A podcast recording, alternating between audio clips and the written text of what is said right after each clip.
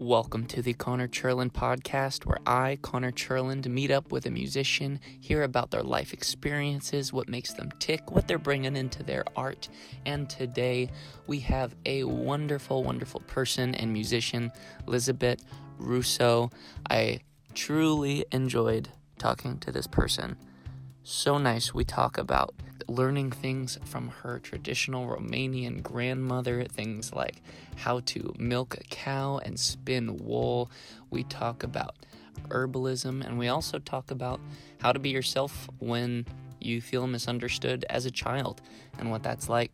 So please enjoy this conversation with Lizabett and definitely enjoy her song The Water is Wide towards the end of the episode. It is a pleasure to meet you. I've been really enjoying your music over the last couple weeks and I've been getting quite lost in it. I would love to before I start asking you about your music and all that. There was a other there was another interview that you did where you were being asked about like what it's like being a musician and your answer was I'm a lot of things. And I really enjoyed that and I want to talk about you um, making soap and glass beaded earrings, which is also included on your website. It also seems like you carve soap. Uh, there was a picture of like an owl that you had made out of soap. Can you tell me how you got into making soap? Also, how you make soap? i I'm I'm very interested. um, so I have a deep love for herbalism. So I think just anything that's natural and comes from the natural world, uh, I'm curious to learn about it and to make it myself. So the the same thing happened with soap. Basically, you know, just I I thought, well, you know, there's so many chemicals in all of our products and stuff like that, and I was like, well, what if I actually end up just making my own products and my own stuff, and I know what goes in there, and I can I can choose what method because there's many there's many methods for making soap, or for making any any other, I don't know, maybe, you know, natural product. So I don't know. I just got mm. into it because I remember my grandma making soap as well. She never really bought soap or anything like that. She always made her own stuff for washing clothes and washing, you know, washing herself or something like that. So I don't know. I just got into it because I thought it was a necessity to switch to something mm, nicer to my body, but also nicer to the environment. So mm. I just I don't know. that was my main. What are the ingredients in your soap? So I use a method called the cold process method. Um, so basically, it takes a bit longer with this method. It takes around a month to cure it after you've made it, and I make it with uh, olive oil, coconut oil. Um, I use I use different kind of powders, herb powders or clays as well.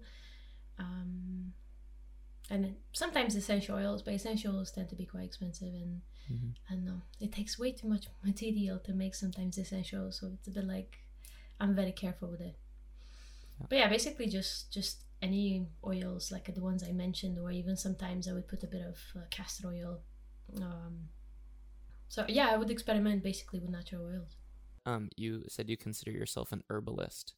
What does that mean? So I've actually studied it, and I'm still studying it. Uh, it's a it's a long process, and it takes I think a lifetime to study herbs because they're like I don't know thousands of them. Yeah. Um, so basically, when you're working with herbs, it's the whole idea that you know our ancestors they worked with herbs. You know, they took herbs and um, they've used it to heal themselves or to heal the people in their community. So I kind of follow the same principle, you know. It's just that uh, whenever I have a problem, I think first I actually think, okay, what herbs can I use that will benefit me? I don't really think first, oh, what pill can I take mm. from the chemist? No, I usually try and solve it um, with natural remedies.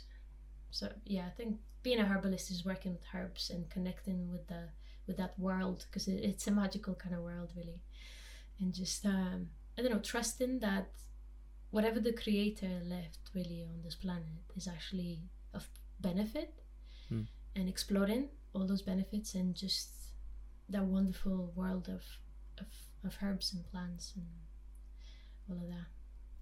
You're actually the second person that I've talked to on this podcast about herbalism, which is really interesting. Where are the boundaries of like in in what scenarios is um, do you find like herbalism most effective, and in what areas do you start leaning towards like maybe like a severe severe migraine or something? Like at, at, at what point are you moving away from herbs and into traditional modern medicine, however you want to say it? Do you make that make that distinction? I don't know. I'll a good example really to answer this. I think I think the whole idea with herbalism um, and with traditional medicine really is to look for the root of the problem rather than trying to find a very quick fix. Um, of course, with the drugs, you know, if you have some symptoms, you take some some you know some pills from the from the pharmacy, and it gives you the impression of oh it's gone now. Mm-hmm. But then a lot of people that I talk to and a lot of people that um, see me actually because I actually do a herbalism with people, not only nice. for myself. It tell me that they take this thing, it goes away for while they're taking it, but as soon as they stop it, it comes back. So a lot of people are like, well, what can I do so it doesn't come back anymore? Because mm-hmm. it's all good while you take it, but once you stop taking those pills, it comes back. So I think that that is such a big problem for people nowadays who are trying to fix certain things, and it just this is the main scenario.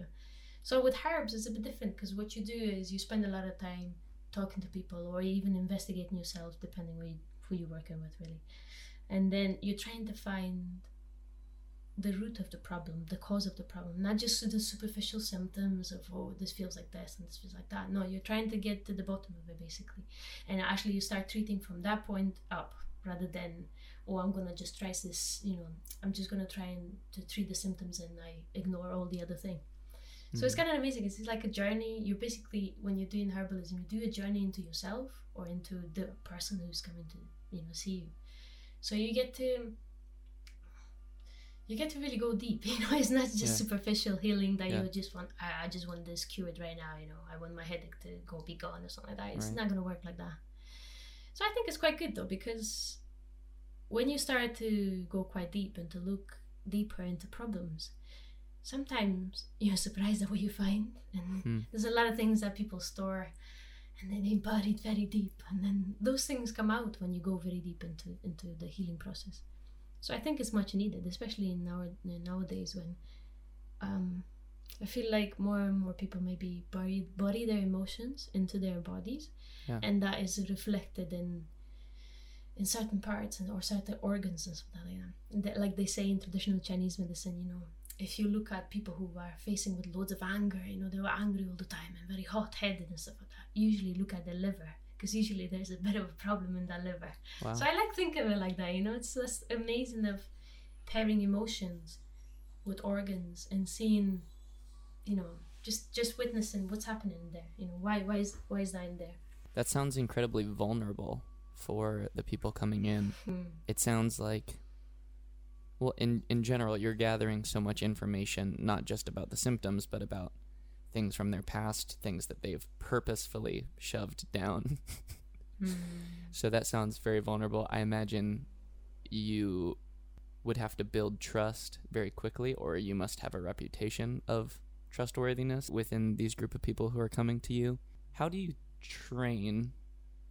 How how how, how were you trained is the question in mm-hmm. this and then how do you build that sort of a reputation? And i'm going to close this window because someone's just like honking for no reason. Well to be honest you see um, what i've discovered ever since i started uh, you know learning about herbs and everything that has to do with you know what does it mean really to help someone you know heal themselves? Because i do believe that you know when someone comes to you it's not like I'm some sort of god that I can make miracles or something like that, you know. Although mm. I think some people really start thinking like that, but that's wrong because everyone is their own kind of healer, you know, to be honest. And I think everyone is really capable of healing themselves. It's not just this kind of cliche phrase, something like, oh, you can heal yourself. but mm. you can, though, because you have this amazing body which does and a crazy amount of things every day, you know, to help you be okay and be mm-hmm. healthy and remove all those toxins and process all that food and, you know, try make those hormones travel to the right parts of your body and things like that, you know. So you really can, you know. I think if you if you put put it in your mind and if you trust yourself, you working with herbs and you're working with this person and trusting someone like me who'd probably give you some advice, you know, which will put you on the right path, then basically you're helping yourself. You know, when you go to see someone, you go to see someone because deep somewhere inside your heart you think, well, I trust that there is something over there for me to help me on this on this path, you know. Even though you might mm. have some doubts, it's like, oh, I don't know, maybe it's this person a quack or something, you know. Yeah. are they for real, or are they just like, I don't know, they just give you something, they tell you that it's gonna make you feel good. Yeah. But if you come with that kind of mentality, and if that's the only thing you have, I think that's not the right approach. You know, I think you must mm. have at least a little tiny grain of trust to start on this path. You know, hmm. which obviously comes quite hard for some people who are, you know, I don't know. A lot of people deal with the trust issues, you know. But I think this is, this also is part of you know trying to solve through the mystery and through the puzzle of life, really. Yeah. So I don't know. Just building trust is uh everyone is different that comes to see you. Really, some of them have probably no trust, but most of the people who seek help they have at least a grain of trust because otherwise they wouldn't be seeking help. Why would someone come mm. and ask for your help if they didn't trust in even one little bit, you know? Yeah. So, yeah. And who who or what program trained you in in how to do this? I'm well, at the beginning I'm a bit kind of self-taught because I grew up in in Transylvanian mountains. Uh, and I, I come from a family of kind of traditional kind of people, should mm-hmm. I say.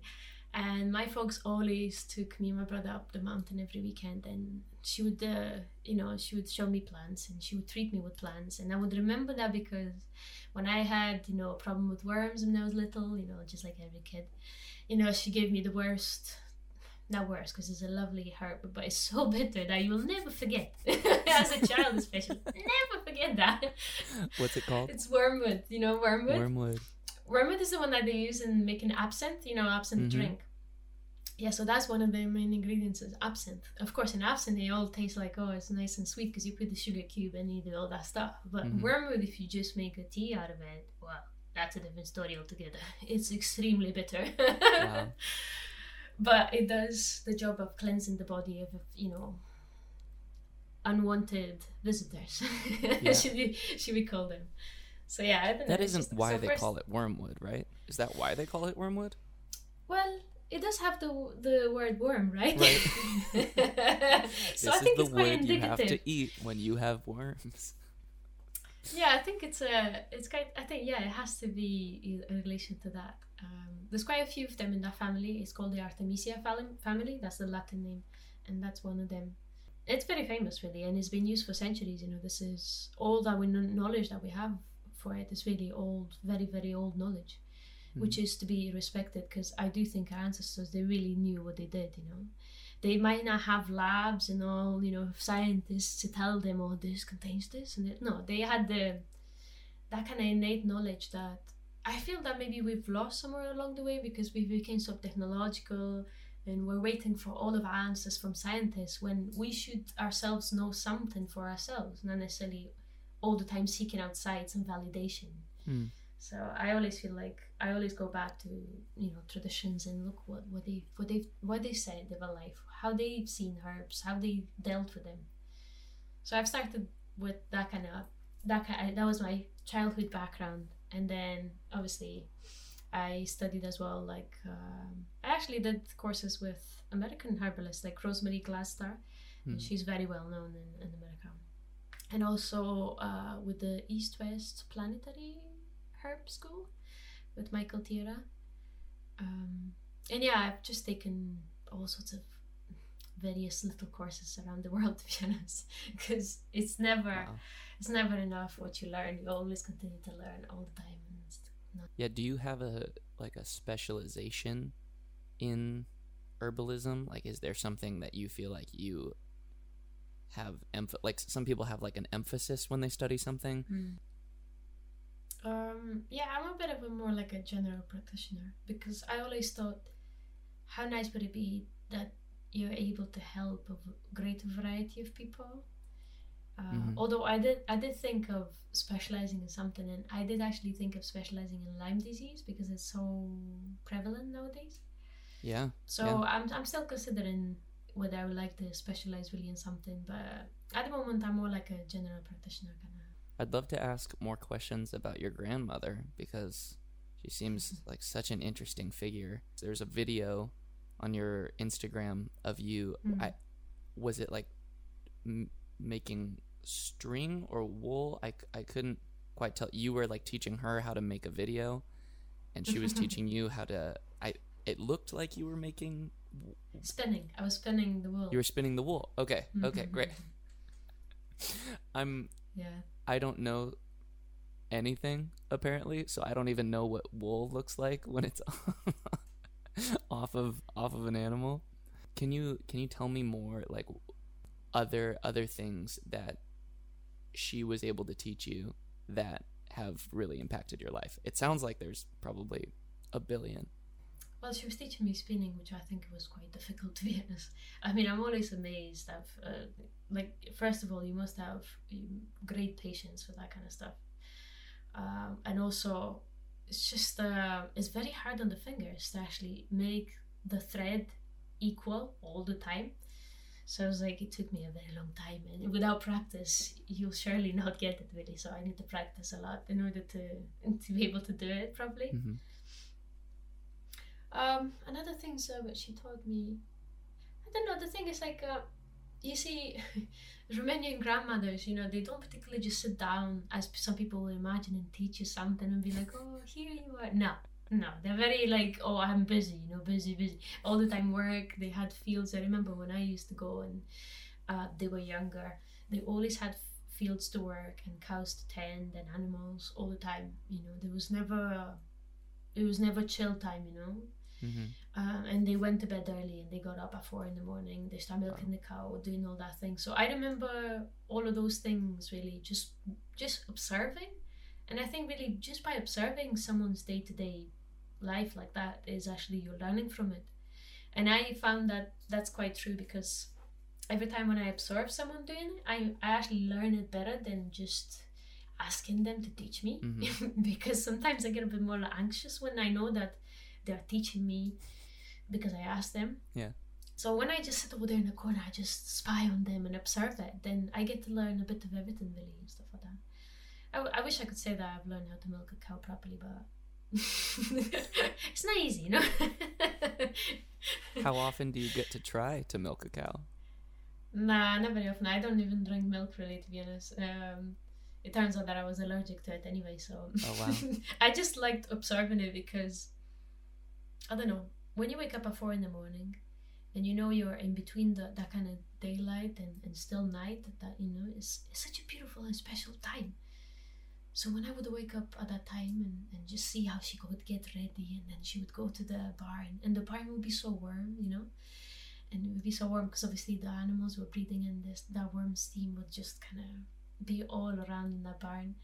And just that smell of hay and the smell of the cow and the cow being all peaceful and kind of you know ready to maybe go go see some fields and the way she would just milk it first thing in the morning and stuff like that all those experiences i think that's what what's really called life experience in life and i kind of I, I treasure that kind of moments quite a lot to be honest hmm. yeah i think it's quite nice that sounds very special and very well, you tiring. asked me what else yeah you asked me what else i've learned but i suppose that i was I, I was telling more like from experience of observing rather than learning something directly. No, it's it it sounds like I mean it's a very cool visual to like in my mind's eye seeing your grandma early in the morning milking a cow and you just quietly sitting in the corner watching.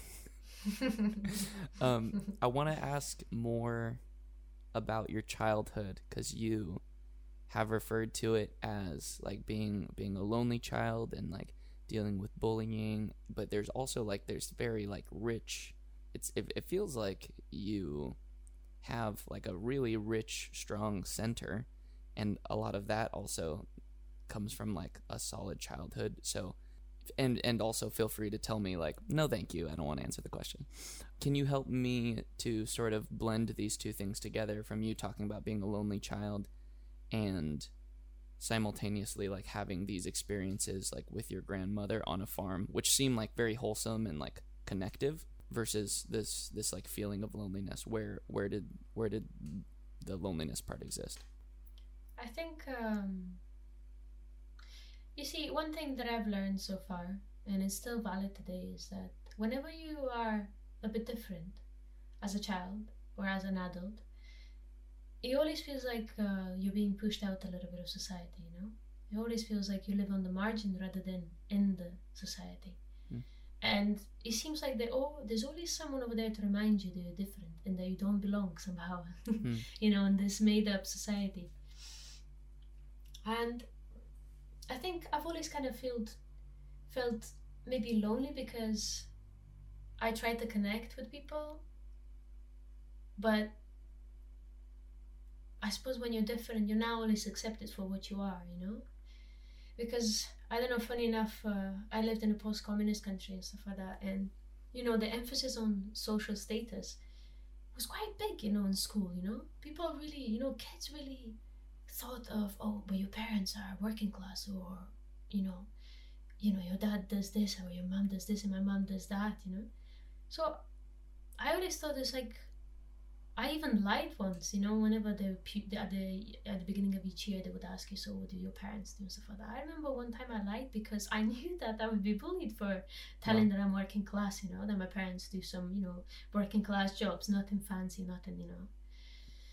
So I suppose I don't know, I just felt like, well, you know, what is the point of trying all the time to integrate yeah. when there's things that I, as a child, could not have overcome. You know, mm-hmm.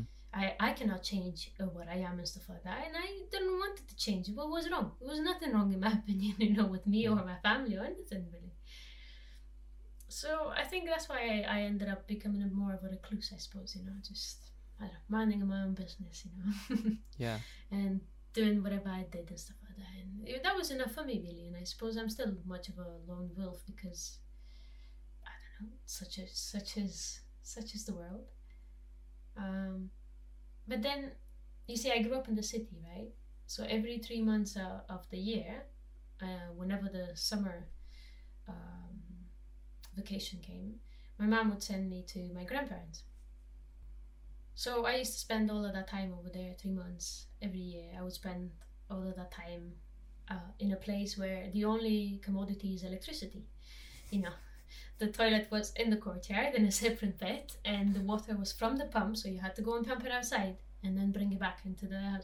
And it was the best thing ever, really, to be honest. You know? I loved it because it, it taught me what to live for real is, really, you know? Like, now everything was a bit more harder, of course, now everything was at the touch of the button, but that actually taught me that to live is very different than what I'm doing in the city and he taught mm. me that hard work is very good and is to be respected and that clean water from the pump will never compare to the water that comes through the pipes in the city mm. never mm. even more so nowadays when they put 10,000 chemicals in it and all the stuff that happens with the water i don't even want to think about it yeah so that really allowed me to just like even if I was lonely over there, it didn't matter though. When you're in nature, you're never lonely, you know. It's only when you're in city, you know, in a concrete boxes, surrounded by so many people, but you feel so lonely. Mm. But when I was there in the countryside with nature at my backside, I never felt lonely. Mm. So I'm so grateful that I had, you know, I still have my grandma who's she's still alive and stuff like that, and she still lives over there, and I'm really grateful that I had that as a child. It was so great there there are um, there's mm-hmm. like so many talented people with a lot of friends who like mm-hmm. feel so uh, when you come across them they they come across as a hungry person and it's mm-hmm. very interesting to like see or to meet someone to like take in someone's art who doesn't have that same sense about them of like feeling mm-hmm. satisfied in nature feeling satisfied with like hard work and pumping water is like Mm-hmm. I think mm-hmm. it's a very important, very important quality. And it, yeah, I do, I do think a lot of people are missing that. There's, there's a line in one of your songs where you say, um, the one thing that changes everything, the love instilled in me. Gorgeous line, clearly. I'd love to, while we're on this very nice subject of like, I never felt lonely in nature and I'm so grateful for my grandmother. That love that has been instilled in you, where mm-hmm. where are some of the biggest sources that you're finding that love and how mm-hmm. has it changed you and the way you interact with people?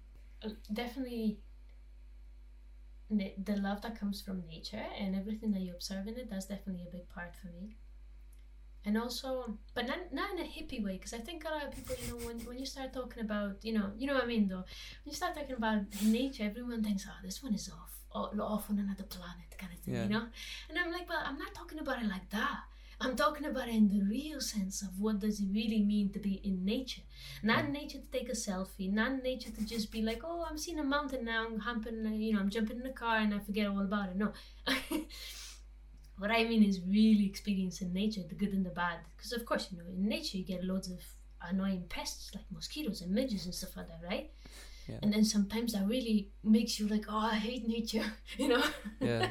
You're really thinking, oh my God, you know, I can never enjoy this because all those things are trying to eat me alive. but then, what would nature be without them, you know? And one yeah. the, all the wild animals which add to that element of, you know, feeling a bit wild yourself and stuff like that. Everything has a purpose, you know, all the good and the bad and stuff like that. We see it bad, obviously, because everything that doesn't do us good, we think, oh, it's bad. yeah. And for centuries, we've tried to kill everything that done us bad, which is, uh, you know, really bad because now we're actually reaping the consequences, really, you know? Yes, yeah. So I think that kind of love of everything, though, all the good things and the bad things in nature, stuff like that. And although I think you get loads of love from nature, you know? I mean, I'm not sure if you get this, but you know, when you get when you live in the city for a, a long time and then you go for a trip somewhere in in the countryside and then you you you immerse yourself or you let you let yourself be immersed in nature now isn't that love though i think that's love because hmm. mm. it makes you feel so good and you're all of a sudden relaxing and you're not thinking about whatever crap email you have to send to someone or something like that um, and if you can get to that state of allowing yourself to be taken in by nature that means it's really great Mm. Uh, which I think is a lot of hard. It's, it's quite hard for people to just detach nowadays because they're always thinking about, oh, I have to answer to this and do this and do that. but when when you let go of that, then I think there's a lot of love from nature. And then I think the other ones that I get that kind of love that it's instilled in me. It's obviously it's obviously from parents, you know. Don't get me wrong, my parents are not perfect, you know. They've sure. done things that I think, oh, that's not really parenting, you know. Yeah, that's yeah. like not how you not to parent actually. Right. But then once again, it's the good and the bad, right? How would I know what's good and bad if I didn't had all these experiences and stuff like that and learn from them? Hmm. If you only have good experiences, I think life would be really bad, boring and think, oh, I haven't learned anything. You know, you're not progressing. You're not level level yourself up. You know, you're just a one line. You know, floating somewhere. So I'm really grateful, I suppose, to all the things, all the good and the bad that was in my family, and it helped me really to see what to do and what not to do. And of course you know i did get love for sure i did get love you know. I know that even though it's tough love because it's eastern european love. It's not like it's not like in america where everyone's like oh lovey-dovey and you know oh i love yeah. you no. It's not like that over there. We're more like tough love. But tough love is the true love though because you know even though it's like tough you know there's always a nice warm heart behind it though. So it's yeah. it's good you know. It, it has its unique way, I suppose. And I don't know, all the love that I get from the people, close people that I know, I suppose, all, all of that. And all the experiences that I've had, and all of that. All of life is in there, in that line that you just said. all of it, for the good and the bad. Now I just want to start asking you for like life advice, pretty much. why? No, no, no, why? No, no, why do you? I, am think... in no position. why? Why do you think people are so reluctant I mean, myself included, why do you hmm. think people are so reluctant to give themselves into nature, the good and the bad? Well, you know, a lot of people have a lot of fear. I mean, I think fear is number one enemy, really, and number one emotion, even more so nowadays. I think I find that people are afraid of anything nowadays. Even if it's a, an irrational fear, it's still there though, and it's still causing damage. Yeah. And you see, the problem with fear is you can't really just take a pill and that's it, it's gone. No, that thing doesn't work like that, you know?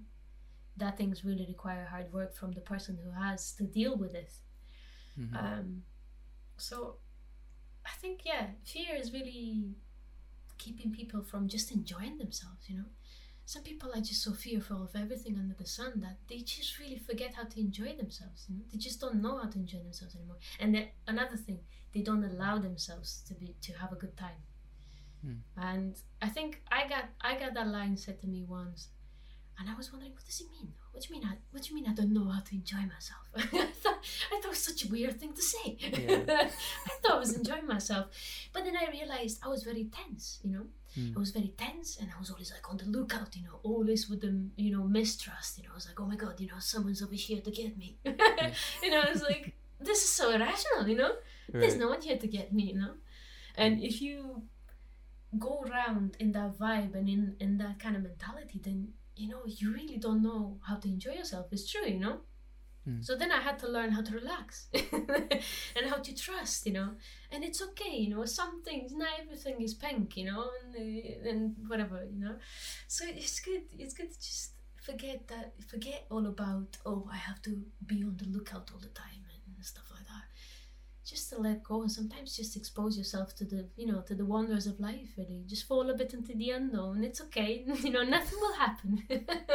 I don't know. Take a few risks you know. People don't take risks anymore. Everything is calculated. Everything is is like it's like everything is made through a calculator kind of thing. You know everything is like measured calculated and i don't know. I think it's a bit too much of that. I think it's it's wise to be sometimes you know uh, cautious Mm-hmm. But when you're too cautious, then you actually stop living. You know, that's not life anymore. You're just, yeah, breathing and eating and, you know, doing whatever, but that's not called life. And that's like going through life like a goose through the water. That's an expression yeah. that I've translated from Romanian. I think that's what it would sound like, but yeah, that's definitely not life though. And I, I would definitely not choose to live like that because I, while I'm alive, I want to feel like I'm alive. yeah. Yeah. I am someone who is tense and has a hard time letting mm. go and calming down and like being in a moment and taking risks. How did mm. you learn to be more relaxed, to let go a little bit more? Like, what was there an experience or something you read, or what was that like for you? You know, I thought I thought about what what, what was it that changed the way I was. And then I think what happened is that I traveled a lot through different cultures and I've also lived with a lot of people. Like I've always like when I was in my early twenties, I would live I would live in different places and even in the UK and stuff like that. And I would live with loads of people because, of course, you can never, as a musician, you can never afford to rent a whole flat for yourself. So you'd always rent a room in a building and, or in the house with many people. At mm-hmm. one point, when I lived in London for a while, I lived with seven different people from seven different countries. Wow. Now that will change you. I'll tell you. Mm-hmm. when you when you have to learn about your your housemates and they all from different cultures and they all have their different ways. I think that really changes you the way you see things, and you make it makes you more accepting. You know, you, it makes you more patient towards people and more embracing towards their culture and the way they are because you see them as as what they are really people. It doesn't really matter mm-hmm. where they're from you know?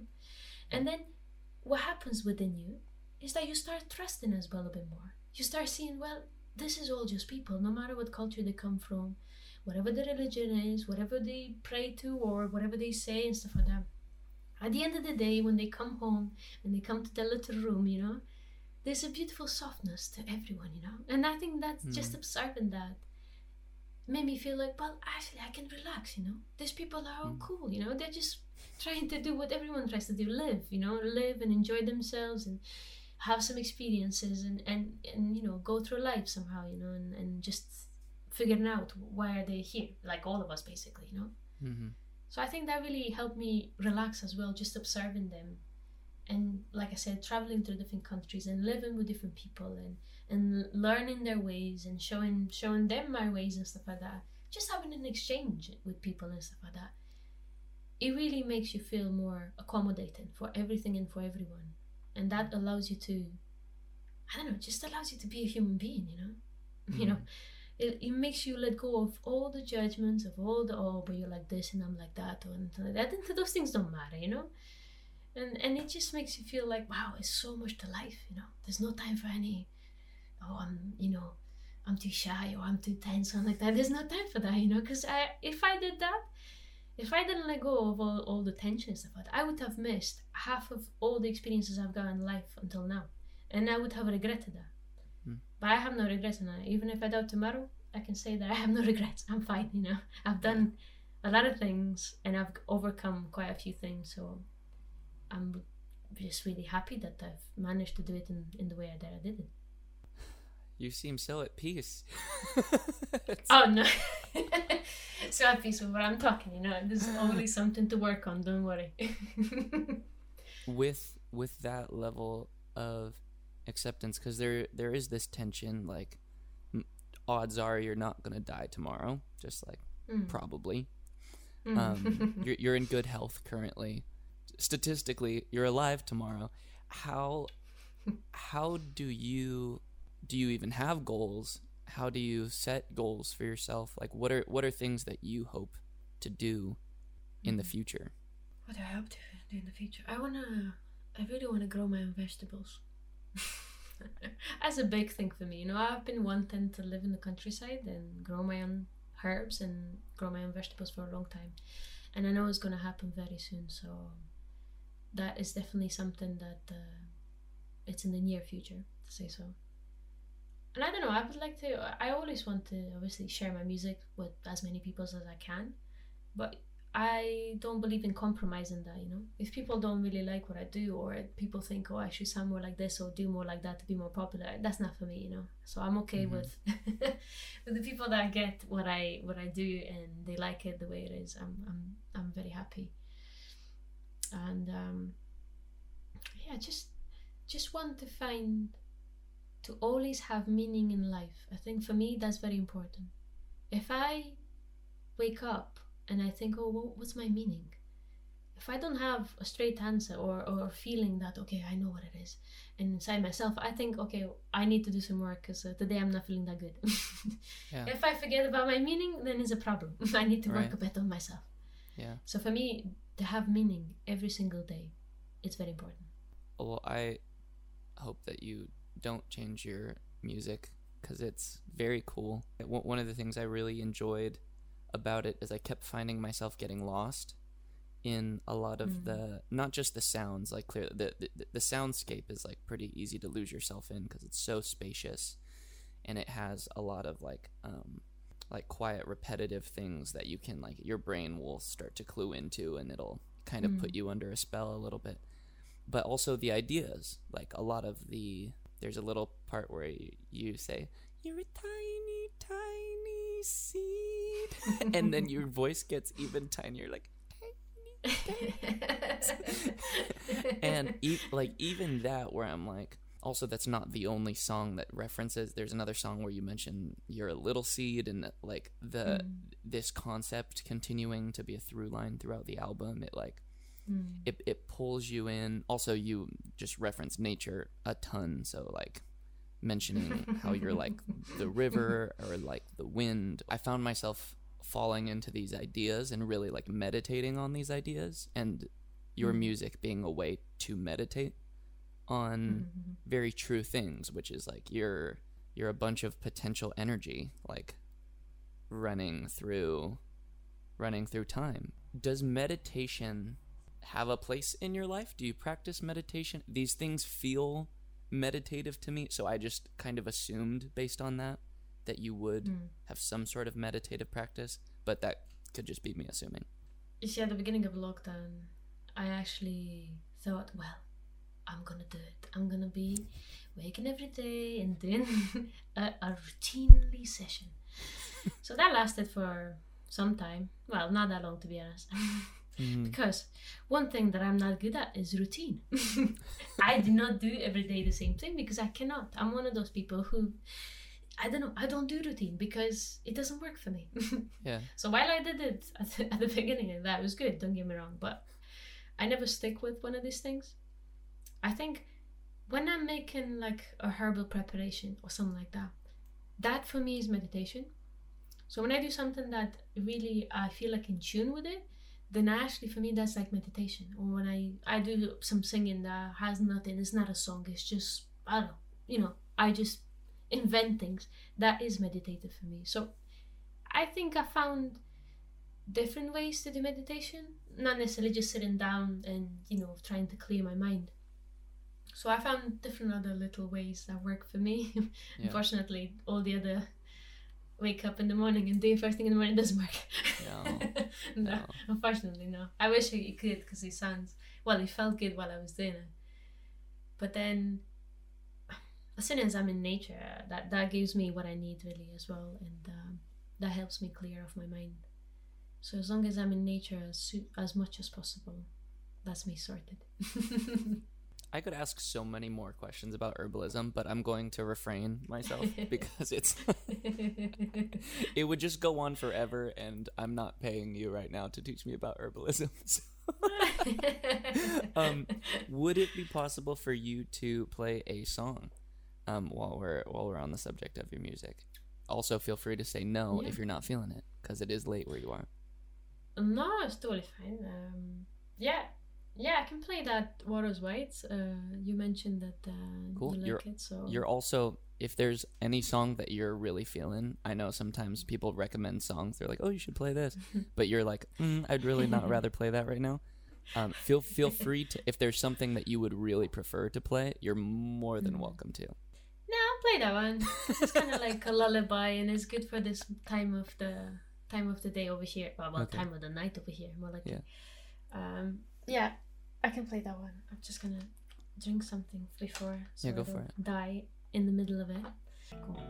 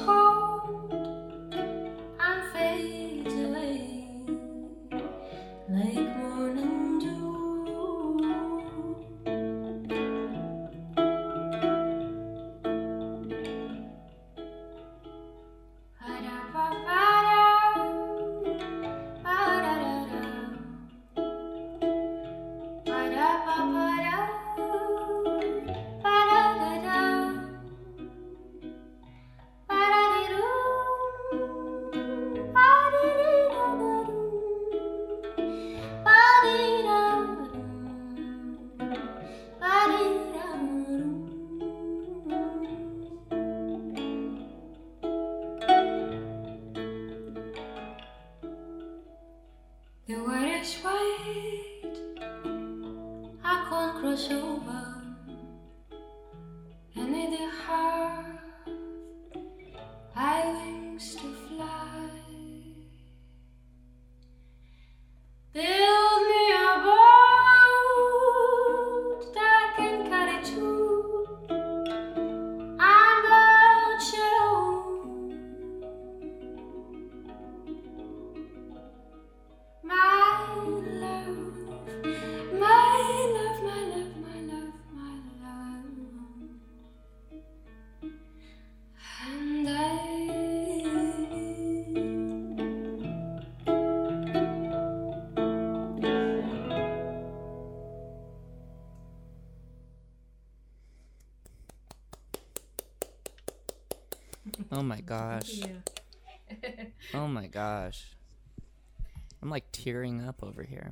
Goodness. It's a nice song, isn't it? I like this song. It's, it's such a nice song. It's like almost like a lullaby. I find it. Yeah, but it's so much more. like, lullaby Plus. yeah, Lullaby Plus. now streaming on Lullaby Plus. It um yeah, you mentioned like what is what is my meaning and like waking up and knowing what your meaning is and I feel like one of my meanings is like to be moved, like to be moved by other things in the world mm. and like to continue to seek out things that move me. And mm. um I think you are so much that. like uh, that that song and um the quality that you hold as a person comes through your music so differently compared to other people that I run into yeah, there's there's there's there's like a real um, clearly um, like being from another country, like hearing the, uh, like having that Romanian traditional Romanian mm. background like gives you certain melodic roots that other people don't mm, have. Sure. Mm-hmm. Um, so that sure. that definitely goes into it. On a more shallow note, just logistics. You you mentioned in a, in another interview like traditional Romanian music as a kid. Do you have any recommendations, things that I could listen to mm-hmm. that would probably be enjoyable? Well, if even if I tell you, it might be very hard to remember. well, that's why I will write it down. there is one band. Um, well, I say a band, but it's more like a like a gathering of sisters. Should I yeah. call it? because it's a it's a made up of actually they're all sisters the ladies who are in this let's call it band uh, group let's call it a group i think it's, that's more appropriate i suppose for this kind of thing it's not really in traditional music you don't really get a band as per you would yeah. think a band in america kind of thing you know yeah these sisters are called surorile osoianu oh you're gonna have to spell it s u hold on let me think s u r o r i l e and then the next word is O S O I A N U. N U. Okay. You know how hard it is to do that? To do yeah. spelling from Romanian into English. It's like your brain is like, what, what, what, what, what? Hold on, I didn't catch that. It's quite difficult. I think I got Okay. Suroli Osoianu. I like that, yeah. butchered that. Okay, great. I'm gonna start there. I'd love to ask you for other recommendations as well, if you don't mind. Um, before yeah. before we head out, do you have, like, over the last couple years or in general, is there a book that has stood out to you, that has meant a lot to you or moved you in a particular way? Oh my god! Now you've you've came into my other land of passion. I'm a big book person, like yeah like I had to I had to get rid of some of them because there was too many of them. I feel and so I I legitimately read these recommendations that people give oh, me on this oh, podcast. I see. So I see. um even if I don't can like I, it, I, yeah, I'll, I'll still go through at least half of it. I'll give you. Can I give you an author? Because yes, even if you don't like this book that I'm gonna say from him, I've read all of his other books and I love him. He's dead. He's been dead for a while. His um his name is Hermann Hesse. So Herman, as in, although the way he says it, where he's from, is Herman, but uh, you know it's just like Herman. And okay. Hesse is um, H E S S E. And I don't even know which one to recommend from him. I love all of them. I love the way this man really thought about everything that he talks in his books. And a lot of his books are quite philosophical but it's really in in you know incorporated in stories. So it's not just like philosophy yeah. what, what, should i recommend from him? You see this is tough. I would say read his whole library. Yeah, yeah, yeah. start with that ah, well you see um, his most famous one is the glass beads game but that is a massive book to start with so i would mm. suggest uh, starting with Peter Camenzind. if you if you search uh, if you don't know how to spell the second one, if you just type in Peter with his Yeah, name, yeah. I'm sure it will come up. Yeah. So that that's a nice one. Um, obviously, the other one that I just mentioned, the glad the glass bead uh, game, that's quite a substantial one. So maybe start with the smaller one first. Okay. And see how you like it. You know? Okay. Yeah, he's a great author. Really great. From the old Europe, From as in America, Europe. you say. Um, From the old world. I- Sorry.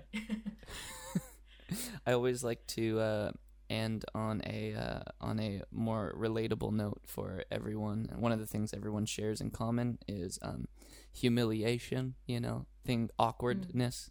What is the what is the worst gig that you've ever played? well, there was a gig that I played many years ago, and the only person that was there was a dog. yeah, I remember that. But I actually felt like I had a good audience because the dog was actually listening. You know, Yeah. sometimes you would get people who are trying their very hard not to listen to you and to Right. ignore you and stuff like that. But the dog was actually paying attention. So I don't know if that counts as a worst gig. but yeah, it just came to my mind because I remember I thought it was so funny that all that I had over there was this dog who I don't know just happened to be there. I had no idea why he was there in the first place. yeah, Yeah, one of those strange things in life, you know. that's amazing. I un- I understand what you mean. There are a lot of people that go to sh- that go to see live music in order to talk over musicians Mm, with their of course, friends. yeah. Which doesn't make any uh, sense to you me. know. Those are uh, those are all the questions that I have for you. I feel like I can talk with you for a very very long time, but um, I don't want to keep you up so late where you- where you are. No, no, thank you for having me. Yeah, of course. I will. Um, I'll go ahead and clap us out.